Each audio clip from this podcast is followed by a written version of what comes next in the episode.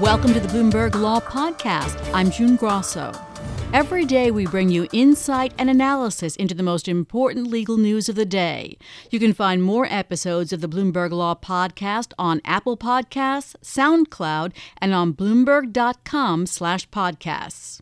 It's the committee that has the power to impeach the president, and it's escalating its investigation into the administration's activities, the president's businesses, and his potential ties to Russia. The House Judiciary Committee is demanding documents from the White House, as well as the president's company, charity, transition team, inauguration, and 2016 campaign. Joining me is the former U.S. Attorney for Georgia, Michael Moore. He's now a partner at Pope McGlamry. Thanks for joining me. I'm glad to be with you, Jen. Thanks for having me. What struck you most about the document request? Where do you see the most danger for President Trump?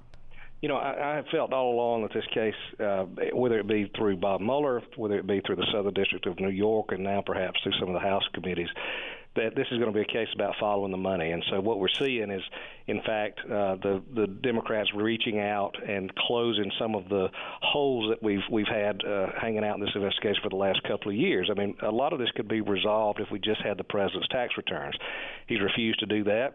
Looks to me like now the Democrats are, are going to move forward. They need to know what what money is owed, what interest was deducted, who were creditors, uh, was in fact Russian money infused through the business or uh, through through the Trump organization. And so those those things to me are probably um, what I look for to be some of the most damning evidence. There are sweeping requests that cover possible corruption, abuse mm-hmm. of power, obstruction of justice. The chairman, Jerry Nadler, said this isn't part of an early impeachment inquiry, but does it look that way? You know, um, I, th- I think impeachment is further down the road. Um, I, I have a real question on whether or not there's a political appetite for it and, and what exactly you know the chairman in con- uh, connection with the speaker may what decisions they may make about how how to move that forward. I know there's some uh, maybe newer members of Congress who feel like that's what immediately what the Democrats ought to do, but I do think that again that's a political process. The question from will will be I think will, through this investigation and through what we learn ultimately from Bob Mueller's report.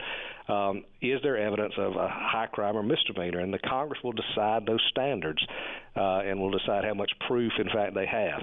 I know some people want to say, well, the House won't impeach because there's not enough votes in the Senate. I don't know if that's true or not, or I don't know if at some point the Republicans will make a collective decision that the the president and and you know his uh, con- his his circle uh, might be too large of an albatross to have around their necks going into 2020. Those are those will be political considerations, but I, I think that you may see uh, some evaluation of that once we know exactly what evidence Bob Mueller has. What we have now in the public record uh, are pretty significant connections and ties with Russia. Uh, we can't get around the idea that there was this Russian meeting. We can't get around the, the, the fact that, that there was an attempt to cover that up. We know that polling data was shared. We know for some reason Manafort was brought into the campaign and became uh, the, the basically the manager of the campaign uh, uh, without pay. Uh, we know that there was discussions uh, about sanctions. We know that Mike Flynn's testimony is still uh, working. That he's given Mueller a lot of information that we don't yet uh, have disclosure of at this point. So I think there are a lot of shoes left to drop. But I can tell you with what's already out there, um, you know, there's it, it's it's some pretty damning information against the president. Now, Democratic leaders say that they'll subpoena the special counsel's report if Attorney General William Barr declines to hand it over, and they'll sue to enforce the subpoena. President Nixon lost his fight over the secret White House tapes in court. Will this fight go that way, or do you think that the things have changed in the court since then? You know, I think that obviously there's been a change in the court, but let me tell you, you know, there, there's been some discussion about whether or not there would be privilege provisions of the report that shouldn't come out. Remember that executive privilege was never meant to be uh, a shield to protect people from criminal conduct. Uh, it, there's a legitimate purpose to have executive privilege, and those, that is to have deliberative discussions. That's to be able to talk about policy, uh, things in private. Um, but it's never it's never meant to be sort of the cloak of protection uh, against uh, criminal prosecution, and that's that's what it's being used for today.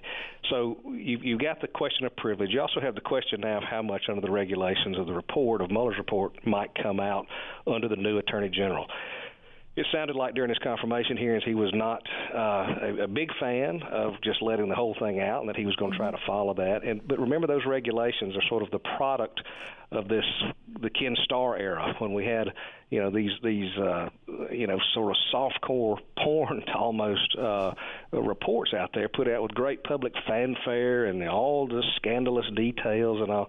So there was they were looking for some way I think to sort of put the reins on that. Um, I think you could see people subpoenaed. I think you know whether or not there was an enforcement of Bob Mueller's subpoena that would be a question, or whether or not he would he would feel like he, he should come forward. You might find him joining that because he's particularly respect respectful of his role, of his the, the breadth of his authority, uh, and I think of the the process as a whole. So I, I don't think you're going to see him out there on a, a voluntary tell-all stage.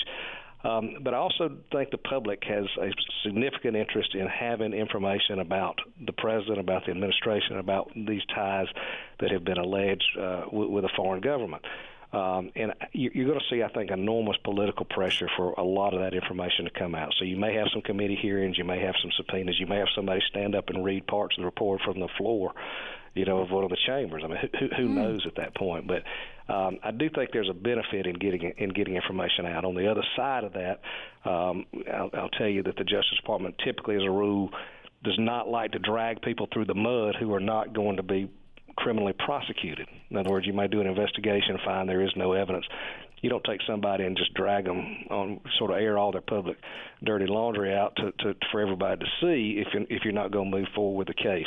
That hadn't necessarily been the standard that's been followed in recent years, um, but that's the that's the reasoning behind that policy. So it's finding some balance between the public's right to know the policy of protecting innocent people, the fact that this is a taxpayer-funded investigation, and the ongoing investigations through Congress into the president and his business operations. It'll be finding that that that balance, and hopefully, you know, cooler heads will, will prevail there. Hopefully, um, we just have about a minute here. There have been reports for months about a large number of sealed criminal indictments on the mm-hmm. federal court docket in D.C. Speculation that they could be connected to Mueller's inquiry. Knowing what you do about him, do you think that's likely?